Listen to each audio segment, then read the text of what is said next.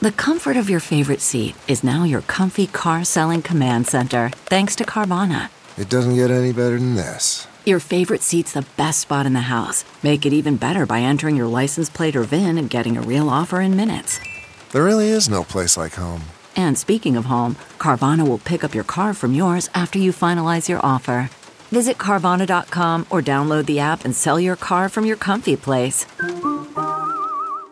CarMax is putting peace of mind back in car shopping by putting you in the driver's seat to find a ride that's right for you. Because at CarMax, we believe you shouldn't just settle for a car, you should love your car. That's why every car we sell is CarMax certified quality so you can be sure with upfront pricing that's the same for every customer. So don't settle. Find love at first drive and start shopping now at CarMax.com. CarMax, the way car buying should be.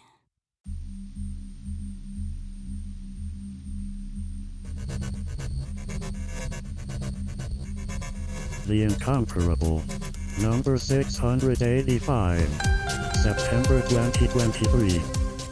Welcome back, everybody, to The Incomparable. I'm your host, Jason Snell, and in this episode, we have moved on from Superman the movie to Superman Roman numeral 2. um, previously on Superman. Well, we'll get to that. There, Oh, this yeah. this movie literally does begin with previously on Superman. Let me previously on the Incomparable. We talked about Superman. Now we're going to talk about Superman 2. And here are the panelists, some of whom you heard previously on Superman, others of whom you did not. Erica Ensign is back, rolling with the punches. Hi, Erica. Hi. Yes. Uh, previously, I was here talking about Superman, and now I'm talking about Superman. I, I. I, I'm going to talk about Superman. I, I, I, I, I. Captain, Captain? Snell. Thank you. Uh, Shelly Brisbane is here. Hi, Shelly. Hi, I come from the planet Houston. That's not So true. you come from the planet Or Austin. Austin. Houston. Austin. Dang, I knew I should have checked to make so sure. I was- close, though. It's, it's, it's a moon of Houston. Just a couple hundred miles and a lot of traffic. Uh, and David J. Loehr is here. Hello, David. Welcome to the Superman party. Yay! Well, this was the first one I saw in the theater Ah. uh, when it was, you know, and uh, I I expect to express fervor before I say yes because I expect zeal before nod. Mm, oh, wow. That was, Um, there's a little ways to Oof. go. Yeah, that was a long, Yeah. a long way. Anyways, But- uh, Superman yeah. 2, previously on Superman. Uh, but before we get to that, I need to say this is a movie that uh, it turns out. So I, I remember very distinctly watching this in the movie theater as well. Um, Mm-hmm. it, it, it turns out that the production of this film was a disaster. Um, What? the they were gonna make one and two back to back. They got so far into production that they're like, "Oh my god, we're never gonna get a usable movie out of this." They commanded Richard Donner to finish Superman one and stop shooting things for Superman two. And then when Superman one came out, they fired Richard Donner and said, "We're just gonna use your footage and we're gonna hire Richard Lester." The director of Hard Day's Night, and he's going to come in and he's Am I going to make uh he's going to make Superman 2 and piece it together. And then apparently Richard Lester was like, "Ah, but we must reshoot things so that I can get director credit for this film." And so they reshot things. And um if Well, you and know that was the guild. That was the Yeah. guild. Yeah, Well, and so they and didn't Richard- have to pay Brando. uh, Well, so Yeah. there's a couple things going on here. So among the messes here is the firing of the director and the replacement of the director. Another mess is that their original deal with Marlon Brando apparently was to give him a percentage of the gross of the movies he appeared in as Jor-El. So rather than pay him to use his footage in Superman 2, they didn't. and they and they took him out and they and they brought in uh they brought in Superman's mom instead for those scenes and Marlon Brando does not appear at all in this movie. So it was a mess from a production standpoint. And uh, another big sort of mistake they made, uh, John Williams, after a Oh, few yes. days of trying to work with Richard Lester, went, I cannot work with that man, and left. Yes, so jo- this How John, do you lose John Williams? So John Williams pulled out and they basically just hired somebody to play John Williams music. Uh, Remember when we said nice things about the score in the Superman the movie uh, episode? well, ditto here because it's the same score because they just yeah. replayed it's just different. It's inspired by themes created by. It's very strange. Uh, so what a what a mess. Um, all of this. There is now, if you're asking, yes, there has been a Richard Donner cut Superman 2 released. It, in fact, even includes Marlon Brando because the Brando estate uh, allowed Brando to appear in Superman Returns.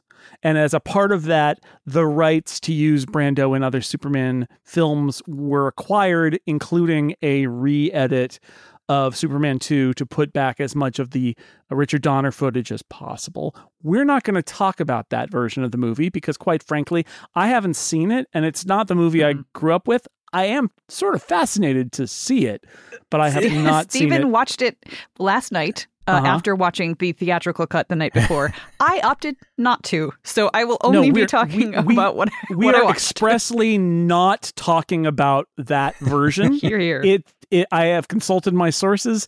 It is available for people to see, but it is not the theatrical release of Superman 2 that we all know. So that it's a it's a bit of a mess. So that because of that, and because they moved a bunch of stuff around in the plot of Superman one and Superman two as a part of the quick, we got to finish Superman one. Richard Donner. Um, this movie has a bunch of things in it that are weirdly repetitious Mhm. of Superman 1, including the entire first part of the movie, which does, Erica, it does make the credits more palatable because sort of. uh, throughout the credits, also you see scenes from Superman 1. Hey, remember that movie that you liked from 1978? Well, uh, let's play parts of it back just to remind you. Also, I will say that the credit, the, all the credits now come at jaunty angles in, and are a little faster, and therefore it's less boring to watch than the credits in Superman 1. But still, I Yeah, wish, I- I'm glad that they stopped doing credits at the beginning of movies. It's really boring. I had I had mixed feelings about it because honestly, uh, I mean, if I had not watched this movie in such close succession with the first one, uh, I I I think it's a great idea to do sort of a, a a previously on at the beginning of a sequel, whether it be a book or a movie or whatever. Sure. Uh, I just felt like the way it was executed was not great. It was like a really bad 80s sitcom sort of previously Uh-huh. on. And the choices that they made and the way, like, if I hadn't seen the first movie, some of those clips would not have helped me at all. So I feel like in order to really thread that needle, you need to show things in a way. And I think modern television, a lot of shows do that really well right now. Um, show enough that even if you didn't see the previous episode, you kind of get the gist of what it was enough to go in. This was not that. And it just went on forever again. Well, that was the thing. It it was strangely repetitious. Everything was at random, so it was like, why did you choose this clip? Why do we need to see the naked little boy again? Why do we need to see this? Why do we need? And then it just kept going. I I think it was like five minutes long. I don't know. Yeah, and they're not focusing on things that you're going to need for the movie. I mean, there are a few No. things that call to mind Superman 2, but not a lot. And of course, I I saw it like like Erica. I feel about the same way Erica does about. it. I just saw Superman, so I get them, get the clips that they used and the like. I obvi- I don't particularly care for clips that are just the visuals and not like you know if you I, I, no god forbid we should do scenes literally previously on and have three or four scenes but at the same time just the visuals without any sort of story stuff if you haven't seen superman in say a couple of years because this is at 1980 and that's 1978 Mhm. it's not all that helpful it's just trying to you know like it's a weird kaleidoscopic kind of like ah things happen in superman you may remember also Mhm. r- remember that superman the the motion picture begins with the sentencing of general zod uh, and his two cronies to the phantom zone which we get again here. Uh, also they, they they are committing a crime by i don't know tiptoeing into some place and then being captured which is the least dramatic right. What did they do? They didn't remind us of that. tiptoed into I- a place. Right It wasn't even in the first movie, so I was Nope. really confused by that. And Right. the sentencing was not quite exactly the No, same. Like the they same. didn't say the same Well, thing, so it no wasn't really Brando. previously on. It was That's like retconningly Leon. Yeah. yeah yeah No Brando. Yeah, and, and and basically Jaws comes in and twists some guy's neck, and then they immediately are lit up and captured. Yep. It's like okay, Yep. And Yeah, yes, guy- I'm going to call him a helmet. Jaws for the whole movie, Okay. 'Cause- or the whole show. Was he the voice of the shark in uh, in the Spielberg film? Uh, yeah, yeah, he was the voice of Jaws in the Bond No, films. that's not. The shark. That, that's not. No. No. So, okay. this so this this is a weird weird movie already all of these sorts of things I, i'm also going to point out like we talk about other differences between one of the things i really liked and if for you for you who did not listen to our episode about superman we didn't like it we didn't think it was very good although it has some nice parts in it we didn't love it shelly was more measured with her criticism than the rest of us were Indeed. but one of the things, But not that a I, super fan, not, not- an apologist by any means. ironically super fan hmm? Right. Not having been on that one and having seen Superman after Superman 2, uh, yeah, it even even at the time it was sort of like, gee, this should have been really good, but it has great things in it. I have, I, yeah, I remember good memories of it, and the point was like, I, I, the things I remember were the only good things in it, and the rest of it I suppressed. but what I wanted to say about Superman Two is one of the things I liked about Superman One was that gritty '70s, dirty, smelly, scummy New York Yeah. that was Metropolis. And here, only I, I watched this movie, and I was like, wow, this this Metropolis stuff a lot of it seems really boring and doesn't have any of the flavor of the others and the way it's shot and the way it's lit. And it turns out then I discovered they mostly shot it on a soundstage, uh, which they didn't do for the first movie, the the city stuff, and and that's why it seems flat is because it was it was fake, and it doesn't feel it does not have that that uh, that gross New York '70s grit that was a nice character in Superman. I thought to, that Metropolis and- was like that. Everything seems to take place on the exact same block. Well, because they I only mean- had the one. Right. How many times do you see the Omni sign and the JVC? Yes, you and- know- And the guy selling fruit. Yes, fruit cart. There's always a fruit cart. It always gets overturned. Also, I'll point out that because I had to look this up because it's very clear that this is true, but uh, but I wanted to look it up. That yes, indeed, Superman two, a movie theoretically for children, was the subject of tens of thousands of dollars of product placement for Oh, yeah. Marlboro cigarettes.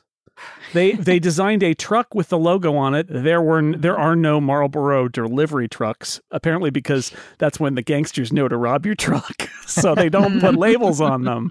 And uh and there and it's throughout there's a billboard, there's a pack of them on Lois's desk. Like in the first movie apparently there was a more under the table kind of they supplied them cigarettes for Lois Lane. In this movie, no, no, no. It was let us write you a check. And in return, no more of those lines about lung cancer.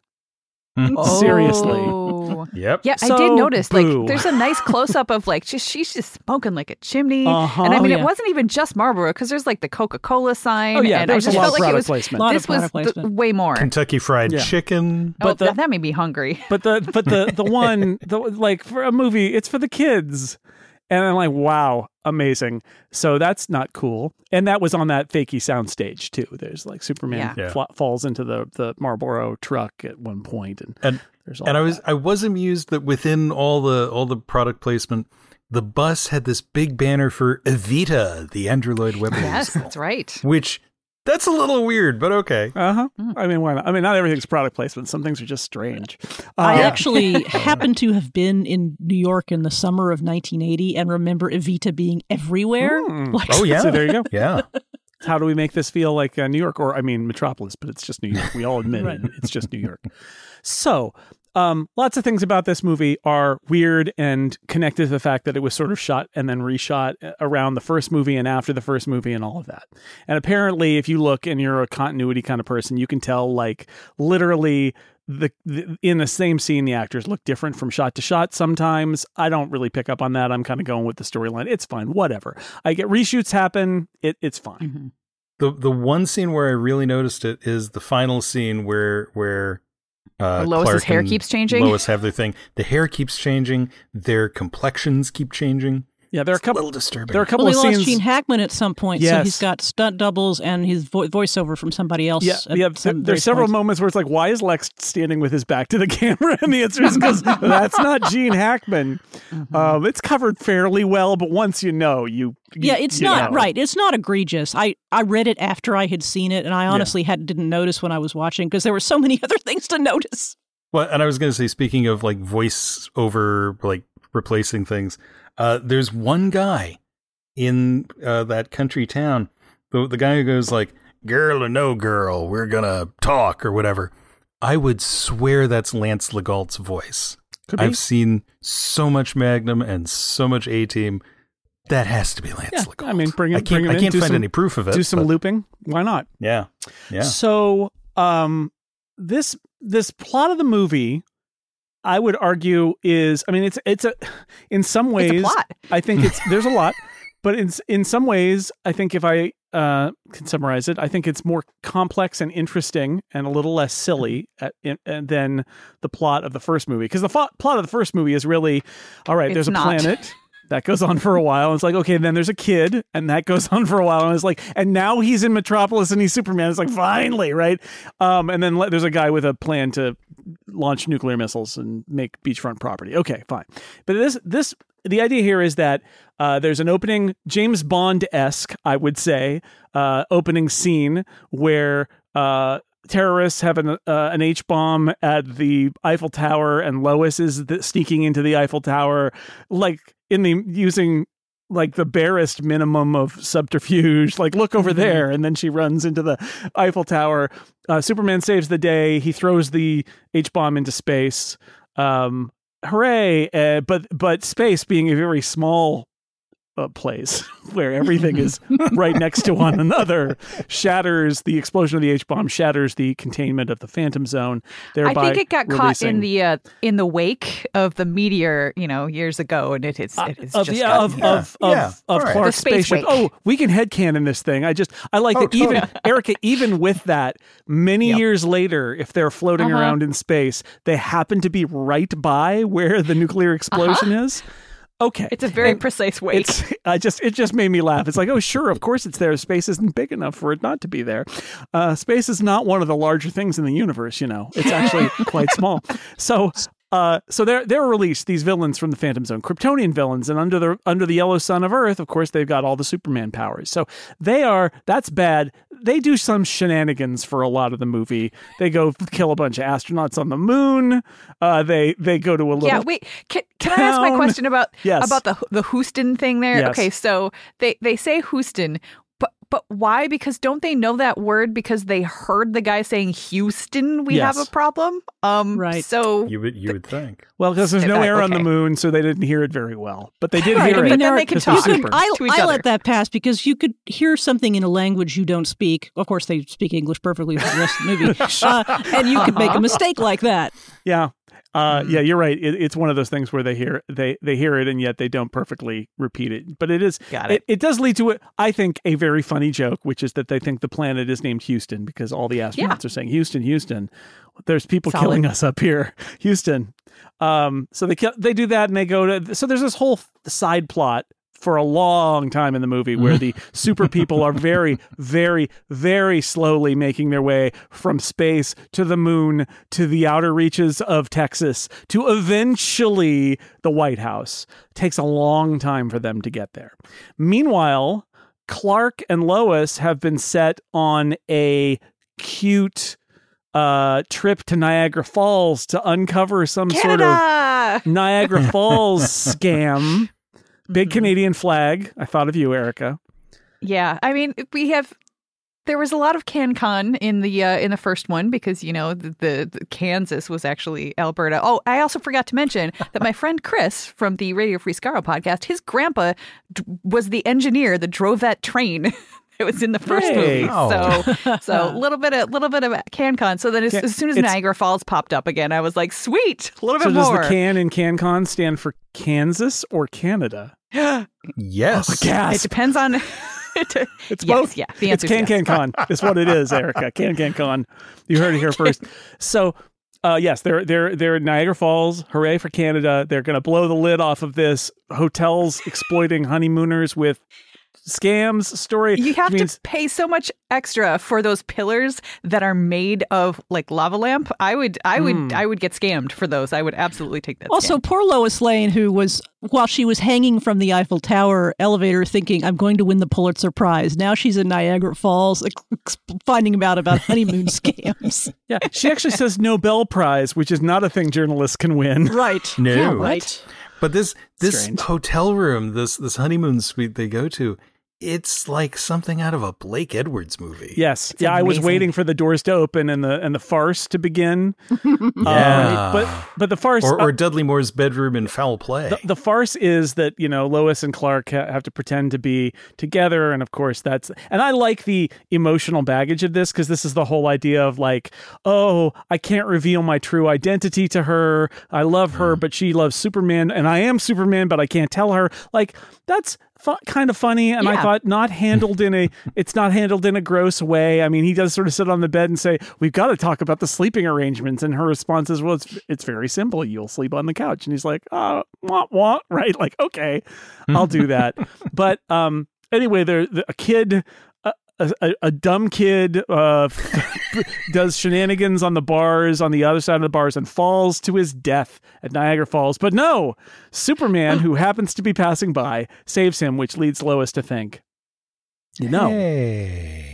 I like how long that whole thing took, though, because he got up on the bars and then he goes down in the water, and it seems like it takes forever to Superman for Superman Yeah, to arrive. Of course, Superman has the gift of does, time Shelly. travel, as we found out last he does. time.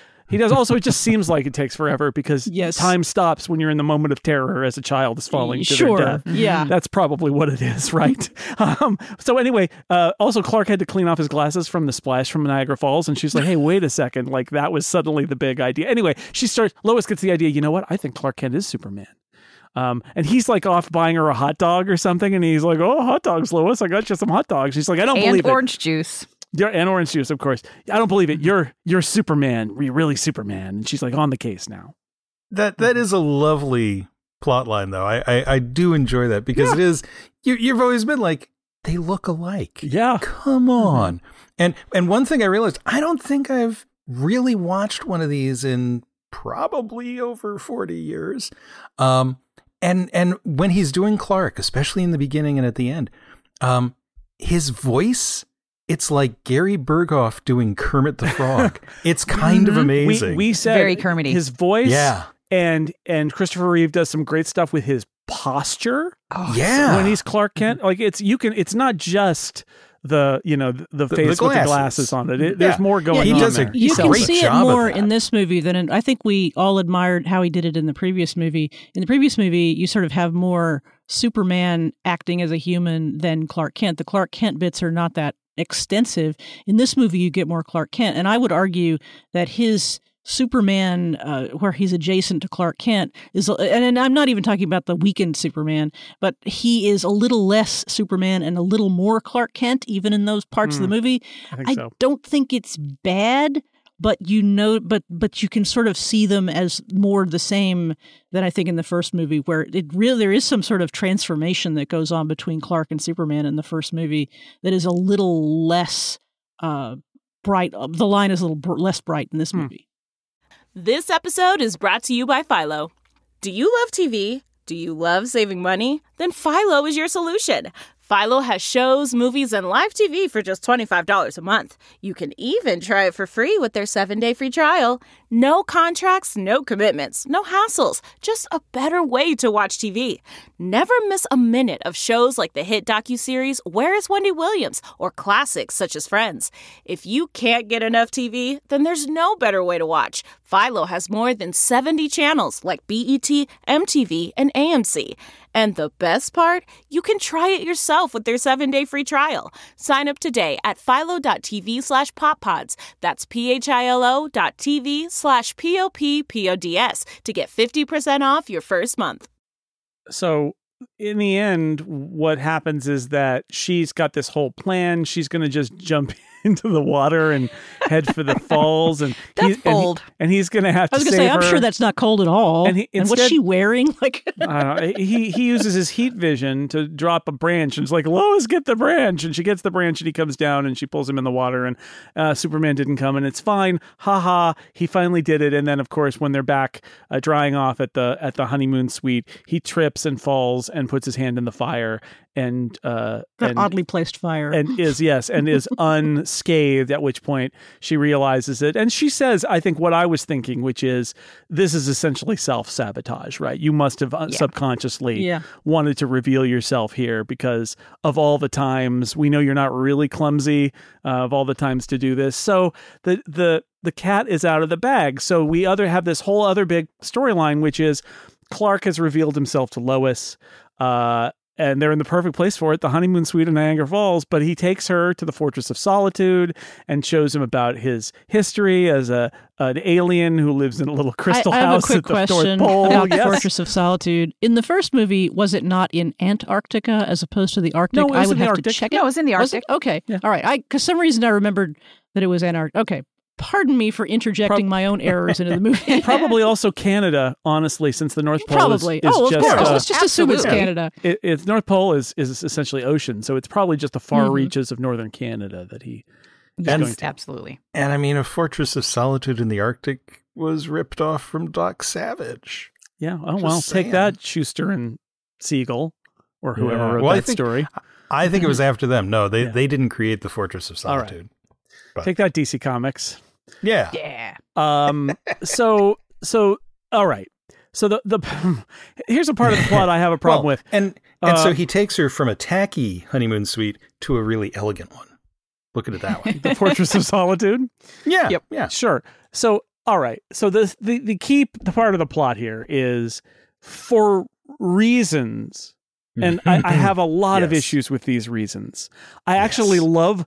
Uh, just to reveal what I think about this movie, I actually really love a lot of the details of the movie. I don't love the reasons why the details happen. And so here we Well are, said. which is uh they ha- he has his interactive AI based crystal based thing database that doesn't show Marlon Brando because otherwise he's going to come for money, but shows It's his mom. mom. I, I mean, Marlon Brando takes a lot more operating memory. So yeah, to, to run it. that. So uh, in it's talking to his he's talking to his mom or the virtual representation, and one of the things that that he says is, "I'm in love with Lois Lane." And um, I I want to be with her, and his mom says, "Well, if you want to be with a human woman, and I and I strongly advise against it, stand in this chamber and lose all your powers, and then you can live among the humans." I have issues with this. Yep. Why? Why is it necessary to not be Superman if you're in love with Lois Lane? They no reasons are given. Just I, I mean, it's like she's answering the question. Maybe the database is very limited. It's like she's answering the question. I've decided to be human and not be a super person anymore. Can you help with that? But that's not what he's asking. He's just saying, I would like to be with this woman who I love. And her response is, step into the chamber that removes your powers. Uh, Mm, mm, I don't like it. And of course, he makes that decision very quickly without consultation with anyone, including this woman Including he Lois. loves. And nor nor do we really parse the issue here, which is I am the protector of the earth. And if I make this decision, surely nothing bad will ever happen that I will regret not being able to stop because I'm Superman. There's not even a chance there, there's a chance for kind of a moral uh, dilemma here. None. There's none. Just Right, because he was given that when he went to the Fortress of Solitude in the first place, he was basically given this great commission. This is why you exist. This is why you're here on Earth. And whether it's because Marlon Brando isn't there to reinforce it or whatever, it's like, it. oh, you you don't want your powers anymore? Okay, honey, just get in this in the fortress and then you can be with Lois. Marlon Brando would never have let that happen. That's all I'm Right. saying. Because no, the so the so the big problem I have with that, um, aside from no reasons given, right? The whole thing she and and they re- repeat this multiple times in the scene. You know, if you step into that chamber, there is no going back. You will lose them forever. There is no way to reverse this. Nothing you can do will reverse this. And eventually, I mean, you know, it's Superman. He's going to have to get his powers back. Um, no explanation as to how he did it. Just, you know, all of a sudden he it's shows because up. Because a green crystal landed underneath Lois's bag and therefore it did not I get blown guess. up while the thing went. Yeah. I, I guess, but yeah, but they do it but- off a screen. And the original idea was apparently the original idea uh, from from the uh, the the, the Donner cut was that uh, Jor-El was going to appear and do the like reach out with his finger and touch him and like oh, right, right, right. the, Um, the dawn of man. Or yes, whatever. but they're not they're not mm-mm. they no no Marlon Brando again. Yeah, he, he'll take ten percent of the York gross, can't do that. so we can't allow that, and so it's never answered. So I just I feel like I feel like one, this is a missed opportunity for the movie. Um, it's never explained.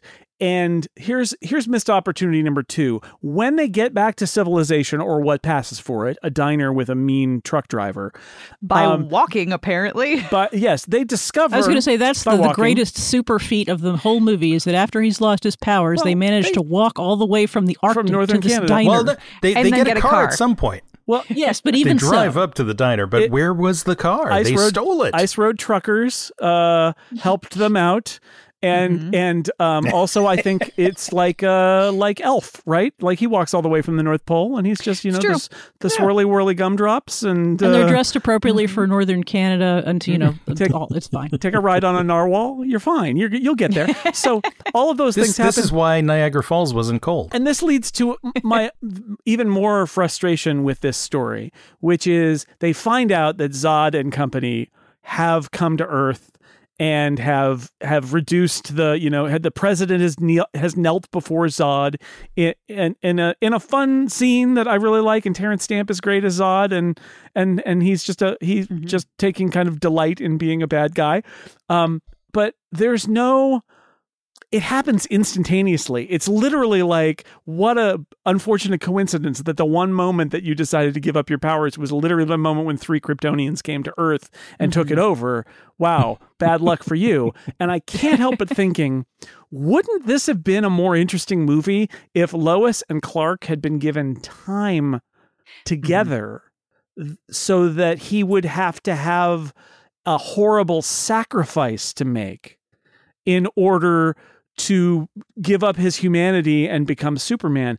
What if, for example, and I'm just spitballing here, the whole idea was that Lois's memory of him as Superman would be erased when he went into the chamber, and that it would be erased again. The memory of their time together would be erased, or something like that. A horrible mm-hmm. sacrifice is what I'm saying. What if there was more of a sacrifice here? But instead, they like the worst sacrifices that they had to take that ride from the ice road truckers, and they had And- to walk and- a long way.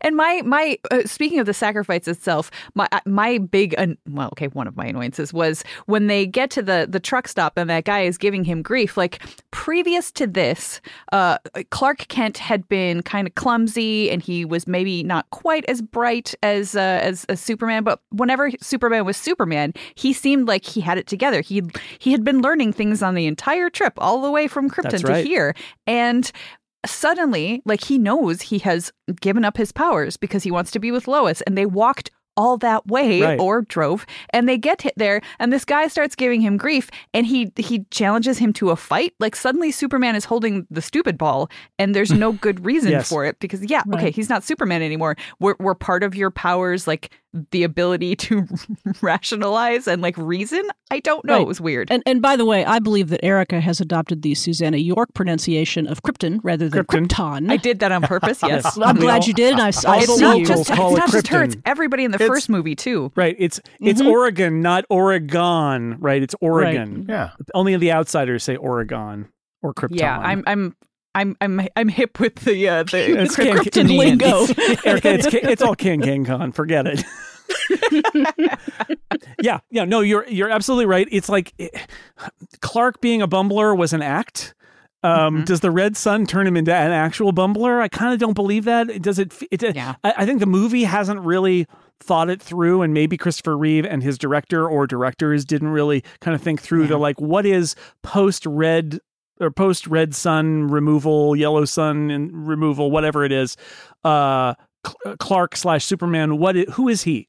Who is that guy? Because he doesn't act like Superman or Clark, right? In in picking that fight Right, and, and, it would be beat important to sort that out because Lo, you know the the tension earlier in the movie is that Lois is in love with Superman, but she's interacting with Clark. So Yes. who is she in love with, and is she in love with this third person? Right, and that, that- that's what Lauren said while we were watching. And She's like, "Wait a second, you're in love with Superman, and the solution is to kill Superman, so only Clark Kent remains." What? And she literally says, "I want the man I fell in love with," and we're just like, "Oh, ouch." Um, so and Ouch, this is mortal guy. so like, and this is what I say. I actually, I, I like.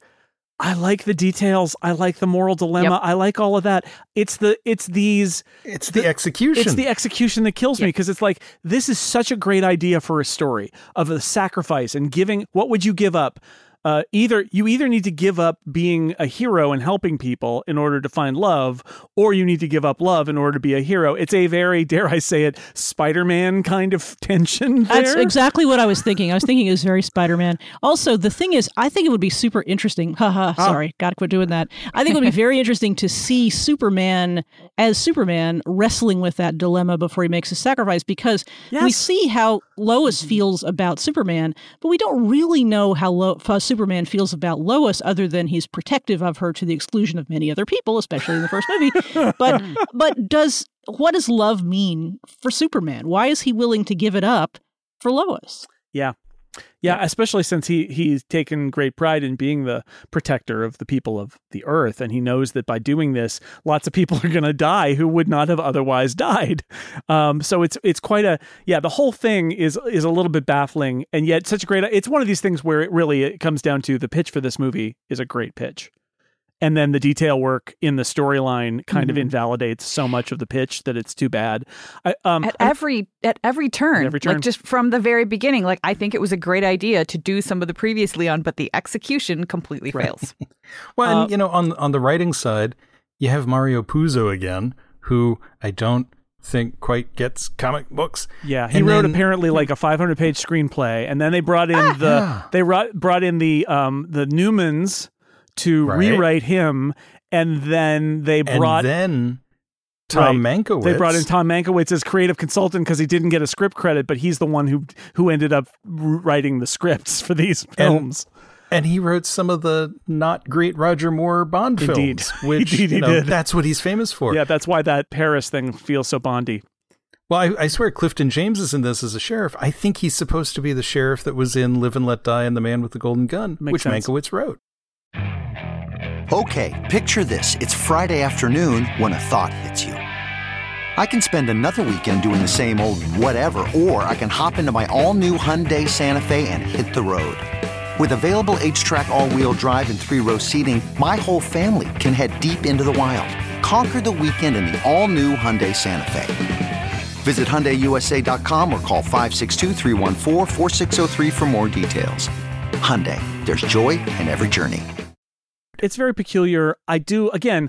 I enjoy General Zod and and the the villain kind of Yeah, build up. They're I, great. I like the and scene. Ursa is great. I like the scene in uh in the western town. I like the scene. I like the guy in the boat who watches them and just is like, I'm just going to stay in my boat.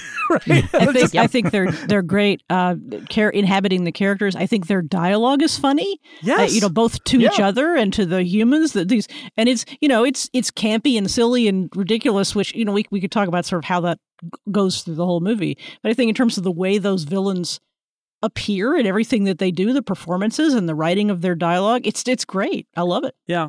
I also like um I like how Lex Luthor is used in this movie. First off, he well he just he he escapes from prison on a on a uh, a balloon flown by Miss Teschmacher, but they leave poor Ned Beatty behind in a fat joke. He's too fat. He holds Yuck. down the he holds He's, down the he's balloon. ballast.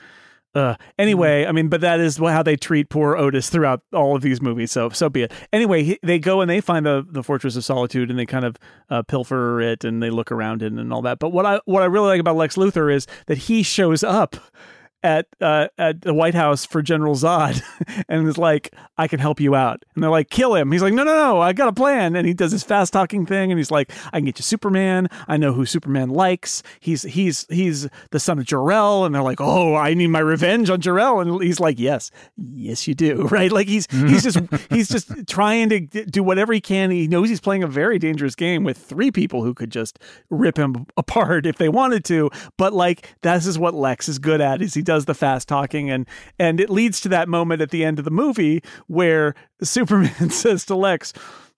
We've got to get him into the thing here because we can turn them back into human, knowing that Lex is going to immediately betray him, uh, which he does, and then but he's reversed the polarity of the neutron flow, so now the red light comes on the outside instead of the inside, and and, and Lex afterward is like, "Oh, you know, and I know that, that I was going to betray you. It was all part of the." It's just like that is to me that is like really good use of Lex Luthor and of Gene Hackman's Lex Luthor, and I like him way better in this movie than I mean, I- Yes. he's fine in the first movie, but here because he's so Weasley, I, I kind of love it.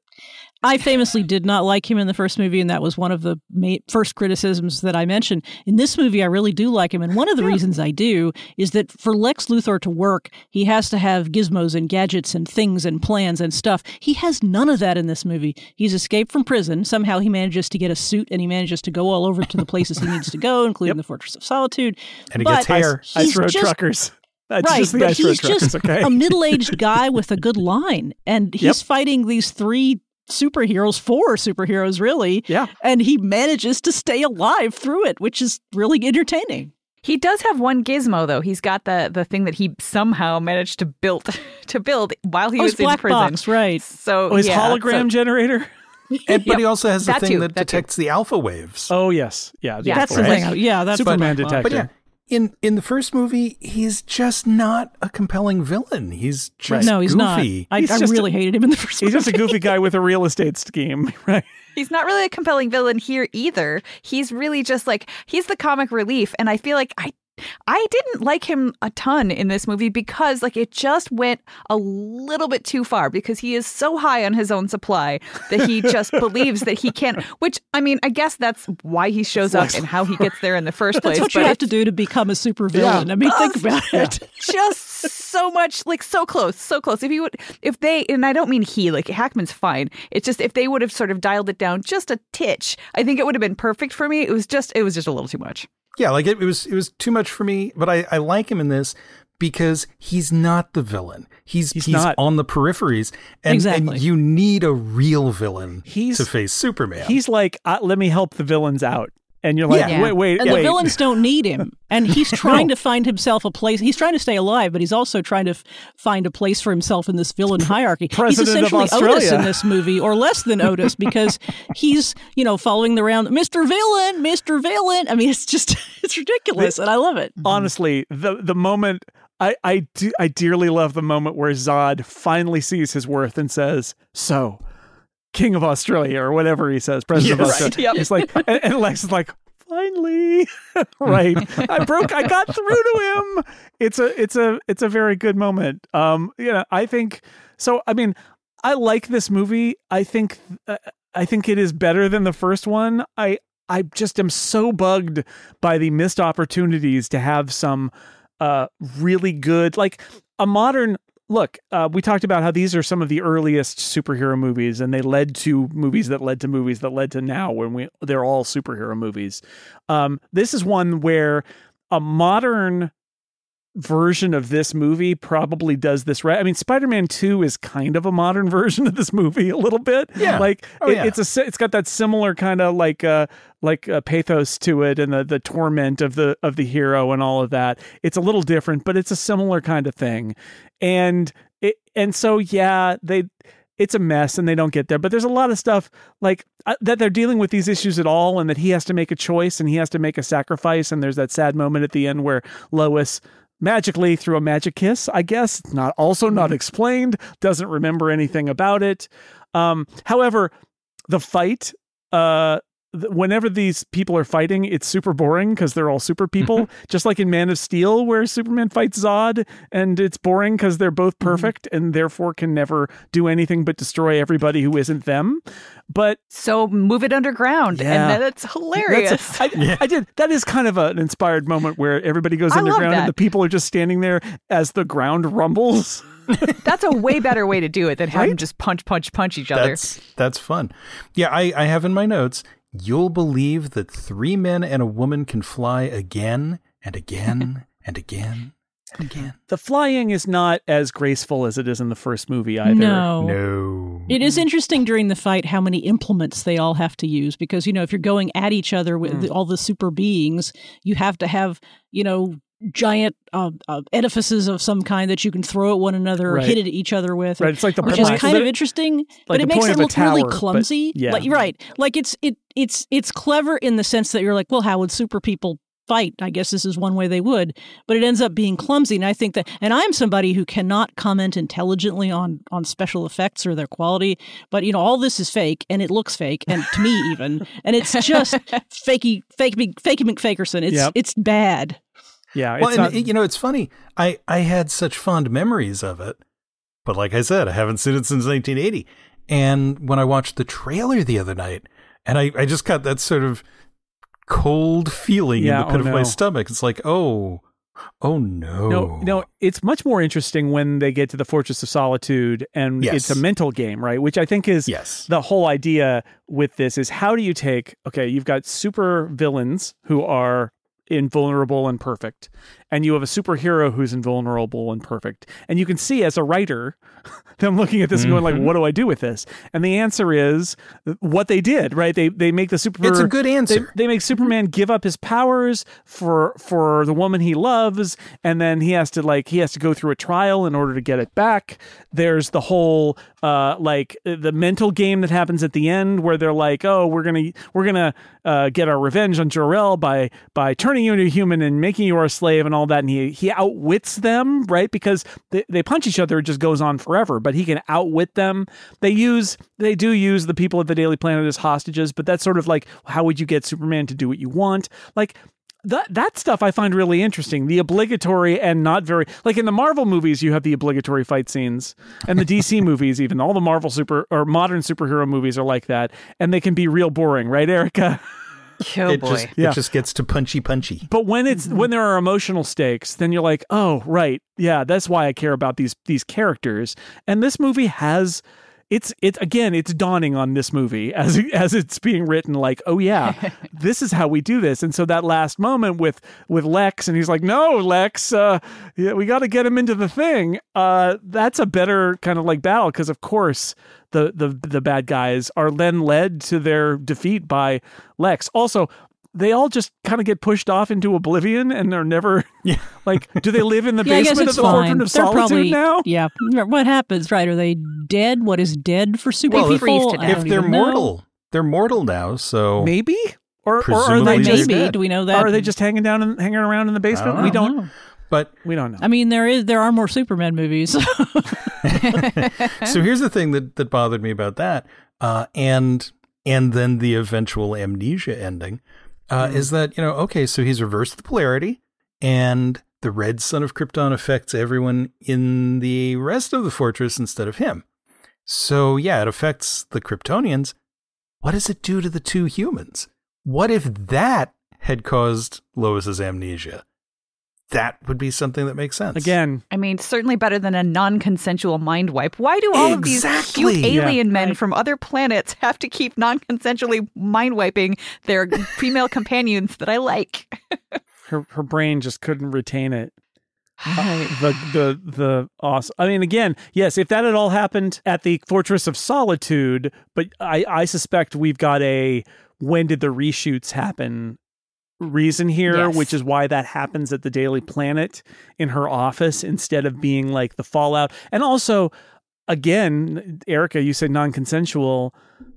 This is this is maybe one of those things where there could be some emotional personal drama in him Uh-huh. saying, Lois, you can't know that I'm Superman, and her agreeing to it tearfully. that would be tearfully, a right? totally Lois Lane kind of moment. Right. It would have been great.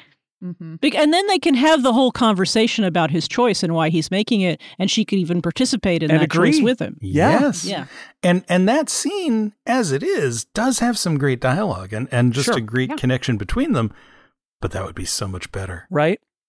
Right? You know. And, and Yep. again, it's it's all about the execution. Like the idea, I think the ideas in Superman two are top notch, like superhero movie ideas. I really do. I think that, Mhm. I, and and my memory of it, honestly, again, like the first movie, a little bit is that I suppressed all the details that that don't work, and I just remembered the arc. And then I watched it, and I was like, oh right. It doesn't actually make sense, even though the, there are so many good bits in it. And and I, I I after we did the Superman episode, I heard from people who are like, "Oh, you just don't like it because it's old or whatever." Which is like there are lots of movies made around this time that are in a very similar genre that are great and and hold up, and Superman did not. And this is mm-hmm. similar, but I will say this: they didn't know how to make superhero movies back then. They were new. Like, how do you even try to make a superhero movie? And Superman one the archetype is one of those really boring origin story movies that th- that thinks, "Hey, everybody loves this superhero, so rather than telling a story about them, we'll tell the story about how they came to be." We don't want to see it. We don't want to see it. We just want to see the superhero. Superman 2 though is like in its plot synopsis it's a good superhero movie. It really it, it, gets it. It's in the execution where a lot of the details are like missed opportunities that kind of fall apart, but it was one of the first. So I get it. I do want to see the the origin story. I love origin story movies, and I don't care who knows it. Um, but I, I, as we talked about last time, I was bummed about how poorly they did with the origin story, so we didn't re- really even get it. So I do feel like this is a better movie. Superman 2 holds together as a movie. It has a beginning, it has a middle, it has an end, it has a plot, as opposed to everything like you know feeling like three different bits of mm-hmm. a uh, of a serial shoved together like the first movie but i feel like i cared about this one less and i think that that does boil down to the execution because i just couldn't quite buy in to the things that i did care about because the reasoning just wasn't wasn't quite there. I, I enjoyed like the bad guys are so fun in this movie. It's so much better than Lex Luthor in the previous movie, even though I liked him better in the previous movie. It's just it, there's it's it's really complicated how up and down my feelings about these two movies go because hmm. I think this is a better movie, but I think I cared about the first one more because the bits uh, that I that I remembered from the first time I saw them that I remembered, uh, I think I think they are higher than the heights that this movie reaches when it's even at its best. And and I don't know uh, if it's because of the reshoots or or how they had to reconfigure things. Um, this, as I was watching it this time, it felt like an outline for a really good movie. Mm-hmm. It's like no, we have to yes. get to this point and this point and this point and this happens and this happens and this happens and there's no there but but it's but it's it's strangely attenuated. So it's you have these it races through plot points and then it does these long interminable fights and then I, and racing through more I, plot. And I can't say because this is a giant studio picture with an enormous budget and it's a sequel and there were lots of, you know, contracts and we can't use Brando and all of those things and we replaced the director. I can't say for sure, but I think Richard Lester is part of the problem. I think some of yes. these performances aren't very good compared to the original movie. I think that the way it's shot feels flat. Um, I just think they I think the producers thought they could just replace everybody and it would be fine. And it wasn't fine. It was not fine. My way of watching these movies is to watch and then read what I'm going to read afterwards. Mm-hmm. So I knew that there was some controversy about the directors from having read about Superman 1, but I did not read all of the back and forth and the production and blah, blah, blah hmm. until after I'd seen this. So my perspective on the movie that I watched is that it doesn't feel like a sequel to the first movie, and that's fine with me. It feels like, despite all the connective tissue and the previously on and all of that stuff, I think about this movie really differently than I think about the first movie because they're so different. This is a comic book movie, and there's nothing wrong with that. The other one was tr- this, and this movie at the same time. This movie, as Jason said, is about something. It has ideas, and I find that really interesting that they managed to put those two things together, despite what you you know what is clearly very uneven filmmaking. I think what's missing in terms of character in the second movie is some of the sort of charm and whimsy of the developing Christopher Reeve uh, Margot Kidder relationship in the first movie, and th- they're good performances, but for this in the second movie, but they're just different. I just I just don't see these movies as part of the same thing, despite the Roman numeral num- nomenclature. Mm. And I enjoyed this movie just as a piece of entertainment. I don't have any issues with any of the criticisms that any of you guys have raised, or or certainly my own, but it was fun. Yeah, I kind of I, kind of liked it. Oh, yeah. I had more fun, even though I was less hard on the first movie than you, than you guys were. Uh, I had more fun watching this movie, mm-hmm. and I think part of it was that it's a villains. You know, the, the whole cliche of villains you love to hate, right? Well, in this movie, I enjoyed hating those villains, and they were charming, and they had great dialogue, and they also were malevolent. Yeah. You were, you know, legitimately scared that you know they had the ability to do something bad to our hero, right? So it, it, it was it was enjoyable. And then you actually read all the stuff about uh, Lester and Donner and going back and forth and who wrote it and who did this and who did that. And I got exhausted reading all that. I was like, yeah. I'm, I enjoyed the movie much more before I knew all those details. yeah, I I think I only knew about it in vague in vague terms, but it does seem a little a little lifeless to me, knowing that they were originally shot together and then reshot and and maybe it's just a matter of reshooting and then having to use stuff that the previous director shot because some of the actors didn't come back like that it feels a little bit weird tonally and it just feels flatter. You're right Shelly. It doesn't feel like the first movie which is funny since it was sort of originally mounted as one production. And I think that goes back to that they changed directors. And I I don't think that this director at least that's my gut feeling is that the the the act the performances aren't quite as sharp and the the the movie itself just isn't quite as sharp but i also think it's a better movie. I enjoyed it more. I think it's got a lot of flaws, but it feels to me more like a complete movie. Whereas, like Erica said, the first movie is sort of these three different things all kind of shoved together.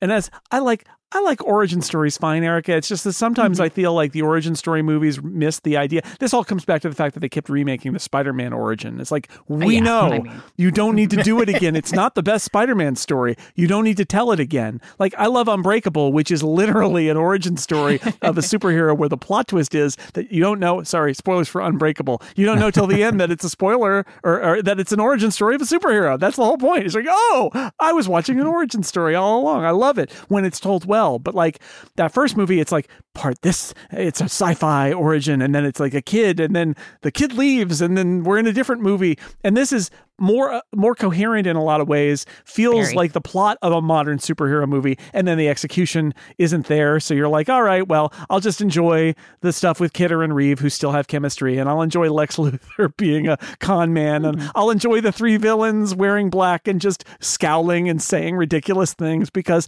they're a lot of fun. And E.G. Marshall has what a toupee as the president of the United States. What is that about? It's there's a lot of fun stuff in this movie, and and there's some good Jimmy Olsen and Perry White stuff in there. Like it's a it's I think it's a good movie, even though there are parts of it that make me so mad because there's a better movie here that that that they didn't make because they made these weird choices.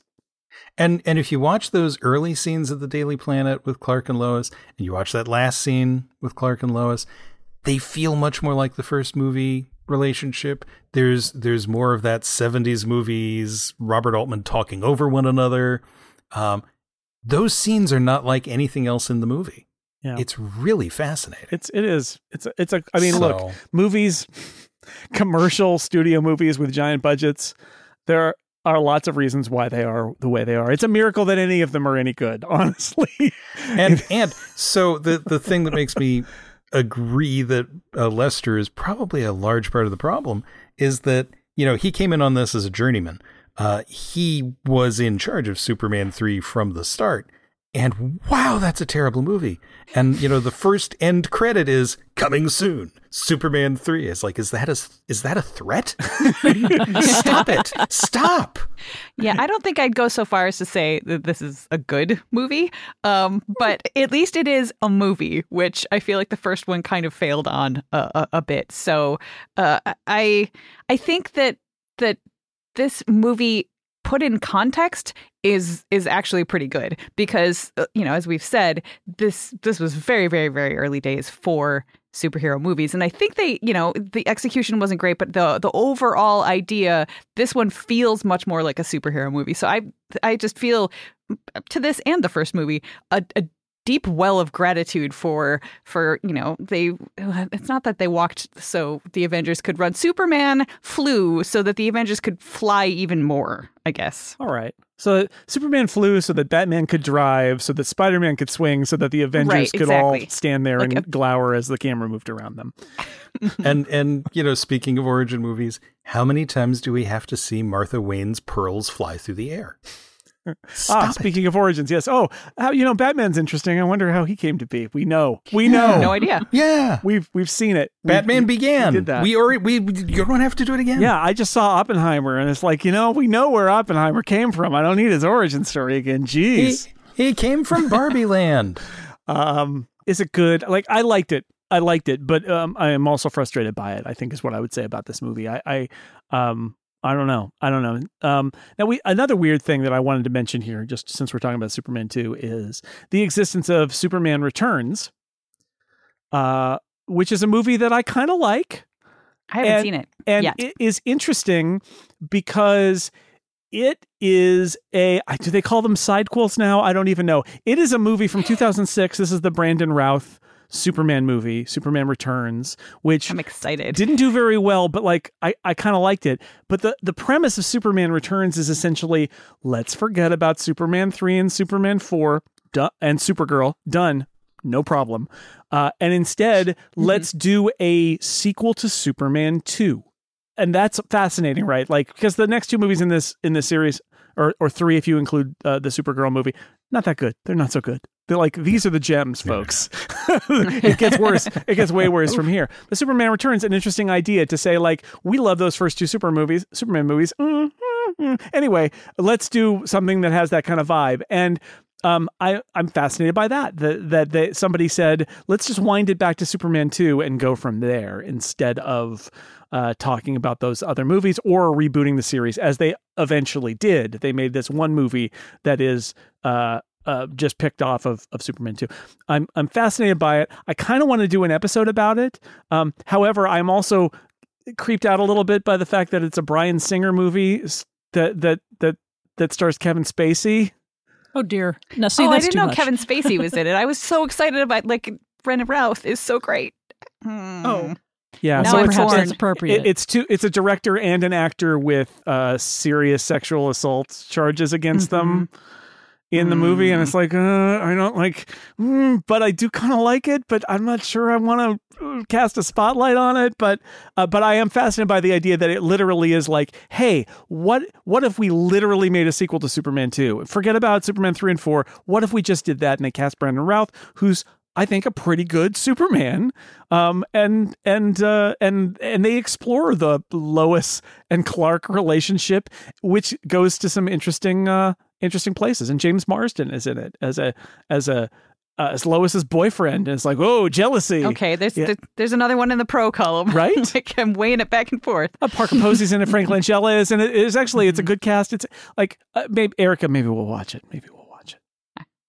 Haven't seen it. I'd probably join in. It's an interesting idea, but it's from 2006, so they literally it was it was 26 years later. They're like, remember mm-hmm. that 26 year old movie? Let's do that. Like, okay, let's do sure. that. Let's see what happens. So fascinating that it lived in the minds of those filmmakers to the point where they where they picked up the gauntlet from Superman 2 and we're like, forget all those other movies. We're going back to Superman 2 and we're going to start there. Uh, it's interesting, interesting idea. Anyway, any final thoughts about Superman 2 before we wrap this one up? I just like that it had both ideas and comic book aspects, and that yes, they, you know, despite sure. the many flaws in the mm-hmm. movie, mm-hmm. they seem to work well, and it neither seemed to overwhelm the other, and that's you know that's a little bit difficult to do, especially given the writing uh, issues that this movie had, given the number of people whose whose paw prints were on it one way or another. So, and as I say, it was it was just it's a fun movie despite all its many troubles. Yeah, I, I, mean, I don't. I I had, I came off of the last movie going like, I didn't like that movie. I don't think that movie was very good. I did not have that feeling with Superman 2. I was like, I have lots of issues with this movie, but I enjoyed it, and I, you know, I I, I had a fun time watching it. Um, somebody in the chat room pointed out, by the way, and I think this is right. Um, the fact that Superman as Superman goes back to the diner and beats up the mean trucker. No, I love that. I was I just going to bring that up. It, it, Erika, he gets his comeuppance and that's fun, but also, su- like, is that that's, Superman? That's not. I no, mean, honestly, to me, I felt like Scout. that was that was, and and again, this is this is sort of headcanon, but the the idea that being human for a while actually changed him and infected him as Superman, so that he was left with enough pettiness to be able to go back and teach that guy a lesson. Oh. Which, I mean, in the end, that is like that is doing something for the greater good because that guy him. is that well, that guy has been harassing people yes. for a long time. at diner. And Superman goes back. The and only harm is to the owner of the diner, who I wish Clark would have like left a lot of wad of twenties or something. Well, he like, did. Sorry, he man. did. He handed he him a wad of he cash. Handed over a oh, okay. I, I huge wad of cash. Oh yeah, yeah. He was like, "This is good, for the damage, Good on you, sir. Clark. Good on you. and the waitress yeah. grabs it out of the, the cook's hand. Yeah, right. Yes, which is funny. So like, I feel like Yeah. the, the you know, Superman being the straight up Superman who's not petty would still want to go back and make sure that that guy is not a threat to the people around him anymore. So that's cool. And uh, the yes, I can absolutely understand people having uh, an issue with the petty and violent way that he does it. And to me, I uh, the reason that it worked for me is because he spent part of this movie and uh, you know, the most emotional part of it for him, I think, happened in this diner, Right. discovering the fact that he was not invulnerable anymore, which again, that doesn't make any sense, but that's the way it happened I in the know. movie. So so he's he he's going back to the place where that happened and sort of like this is his catharsis from that. So he's sm- And- he's still sort of like poisoned by his humanity in this moment. He's he hasn't shooken he hasn't shaken off all of the stink of being an ape. exactly. See, the, the Just thing enough. that bugged me about it is it's kind of a weird placement because you want Clark and Lois to have the emotional beat that's the end of the movie, right? They're the important characters. This guy isn't important. But what if, you know, you can you can keep him going back and being petty. You could actually have him go back and threaten and scare the guy without actually beating him up or causing any damage. That would have been interesting. But or or to get close to causing damage and that's when he realizes, "Oh, I'm I'm not quite Sure. right and Lois can't this isn't right for Lois either and I have to go back and fix that." Or I think that might have been a better placement. I don't know. I don't know. But yeah, it it, it bugs me because he's the big blue boy scout. Right, he's supposed to just be good, and and yeah, Erika's Yeah. headcanon is very much like, well, he was still It's a little headcanon. bad because he was still a little bit human, and he hadn't worked all that out yet. And uh, Steve in the chat room who mentioned this uh, does not accept your headcanon, Erika. So that's just that is entirely fair. fine. Any- Absolutely. anything else about Superman two we haven't talked my, about? yeah, my final thought is that like just just the act of talking about this, as as often happens, has sort of I think crystallized for me. I this is not my era of movie making. I was interested in sort of seeing how this era took on superheroes. So that's that's why I'm here. And um, I was kind of bored through a lot of this movie. Like it just, I recognize that it's it's it's not as as janky as the first one, but I just kind of didn't care enough, and I was sort of you know looking at my watch, being like, is this movie still going? And I didn't do that as much in the first movie, and I I only just now realized the reason for that is because the first movie kept changing what it was doing, and I felt like I was watching a new movie every. S- 25 minutes or something like that. So I found it sort of less boring, but I still think this is a better movie. Um, however, I don't actually want to watch either one of them ever, ever again. Well, and I, I think Oh. Donner is a more interesting director visually, and Lester Lester is maybe a little more uh, cerebral, depending on some of his films. Uh, I don't think he ever should have directed a superhero film, Mm. but you know, um, because yeah, I, I, it does not hold up to my memories of it. I did enjoy it. I still kind of like it, but it's not the oh, this was the great film I saw the summer of 1980. Yeah, Mm, I think Well, I saw better films. I had so many so many feelings about that uh, about the first movie, and and I just it is so much. I have so many fewer of those feelings about this movie. I guess is what I'm saying. Like this one, I feel like lived up to my memory a lot more than the first one did. Mm. yeah, the, I mean the first one, I remember enjoying it a lot. When I did watch it a couple of years ago, I was like, all right, you know, and yeah, it's it's like three parts of a season of TV. Um but but I didn't look away, right? I was watching it. Whereas this, I had my phone out. I was looking things up. I went in the kitchen and made dinner for a few minutes for for one of the boys. Um, you know, it didn't hold me, but I like it. I Right. think because it's the it's the dialogue. It's not the visual. Yeah, and, and some of the me. actors and the and the yeah the stuff with the the villains is is fun. They're just fun. It's it's nice to have villains who are interesting and not just and and and yeah they're weird. They don't really understand because they're aliens and they and and they behave strangely and they don't care. And then they get the idea that oh Jor-El's son, aha, revenge, right? Like they're all just they're very weird and heightened and and fun in a way that um again not to impress our like modern superhero sensibilities, but I feel like we've learned over the years of what makes a good superhero movie villain and a bad superhero movie Yeah. villain, and boring is what you don't want to be, and they are Yeah. not boring. And but but then even then, it's like okay, let's have this long sequence where they're flying with Lex and Lois to the, the Fortress of Solitude, and they're still flying, and oh, Yeah, they're well, now they're flying over more bor- terrain, and it's boring. They're still flying. They look, we hired a helicopter, we Yeah. got to use it. yeah, we got to use it. We got all this location We, we spent all of that. Money. All right, that is going to wrap up uh, Superman 2. Although, yeah, maybe we'll make a little pact and we'll watch Superman Returns and we'll just be apologetic about who made it. Uh, I don't know. I'm sort of fascinated to go revisit that now. Anyway, uh, that will be for another time. I would like to thank my panelists for being on this episode and uh, and uh, taking me taking me with them on this uh, journey to Superman 2, two straight Superman movies. Uh, wow. Uh, Erika Ensign, thank you for being here. I'm glad to be here. I think I'm going to have to go and get some KFC fries now. okay. It's because of that product placement. Uh, sorry, sorry. Kentucky Fried Chicken. Yes. yes. Just stay away from the Marlboros. Uh, yeah. Mm-hmm. You got it. David J. Loehr, thank you. Finally, President of Australia. Yeah. Mm-hmm. of all places.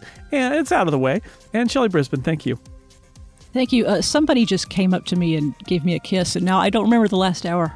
Oh, oh no! It's all for the best. Don't worry. don't you worry about it. We.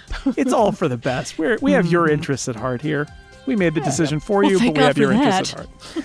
Indeed. Mm-hmm. All right, and thanks to everybody out there for listening to this episode of The Incomparable. We will see you next time.